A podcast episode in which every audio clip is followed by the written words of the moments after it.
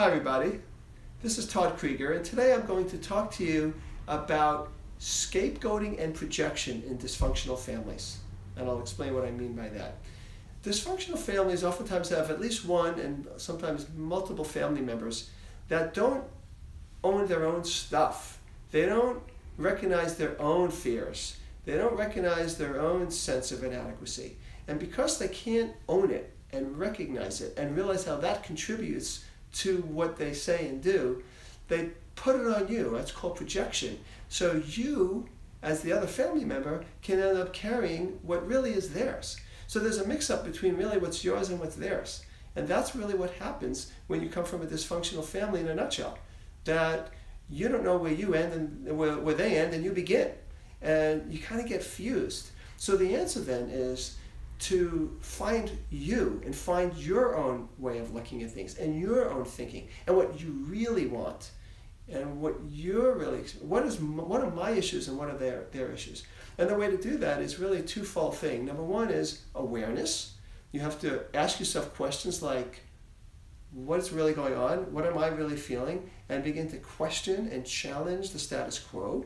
And then number two is you then need to act on that awareness and I'll give you an example from my own life. You know, one of the dysfunctions I learned uh, as the years went on in my family it was that several family members, mainly siblings, older siblings, oldest sibling in law, had a very hard time owning their stuff. They didn't see how judgmental they were. And their judgment came from their fear, and they're a harsh inner critic, and they put a lot of expectation on everybody else, including me. And I tended to oftentimes feel anxious and guilty around them. I would feel that way a lot. And I didn't know why I didn't feel good about myself when I were, was around them. And the problem is that, of course, it spreads to other relationships. So you go around with less self esteem than you really deserve to feel. And as time went on, that's when awareness kicked in. I had enough pain. You know, you talk to people. I talk to my wife. People see things maybe that I don't see. Sometimes when you're in your family, you're the last person to see the dysfunction.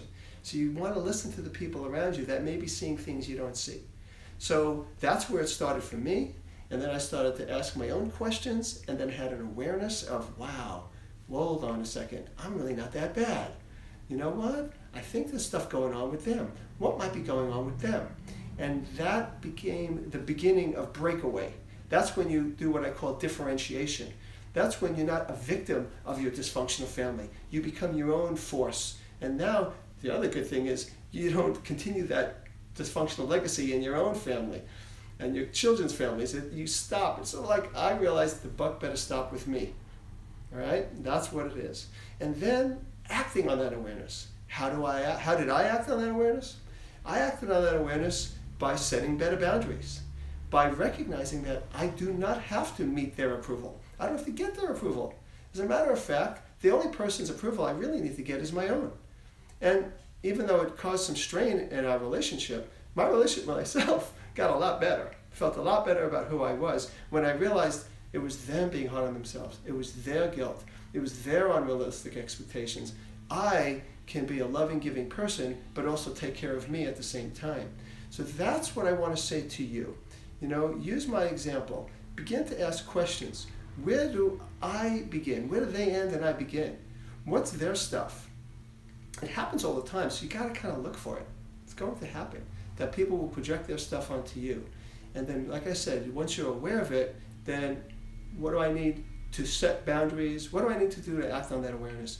That's when some people really need a therapist like myself to help them because the protective mechanisms and the defenses might keep you stuck in that status quo.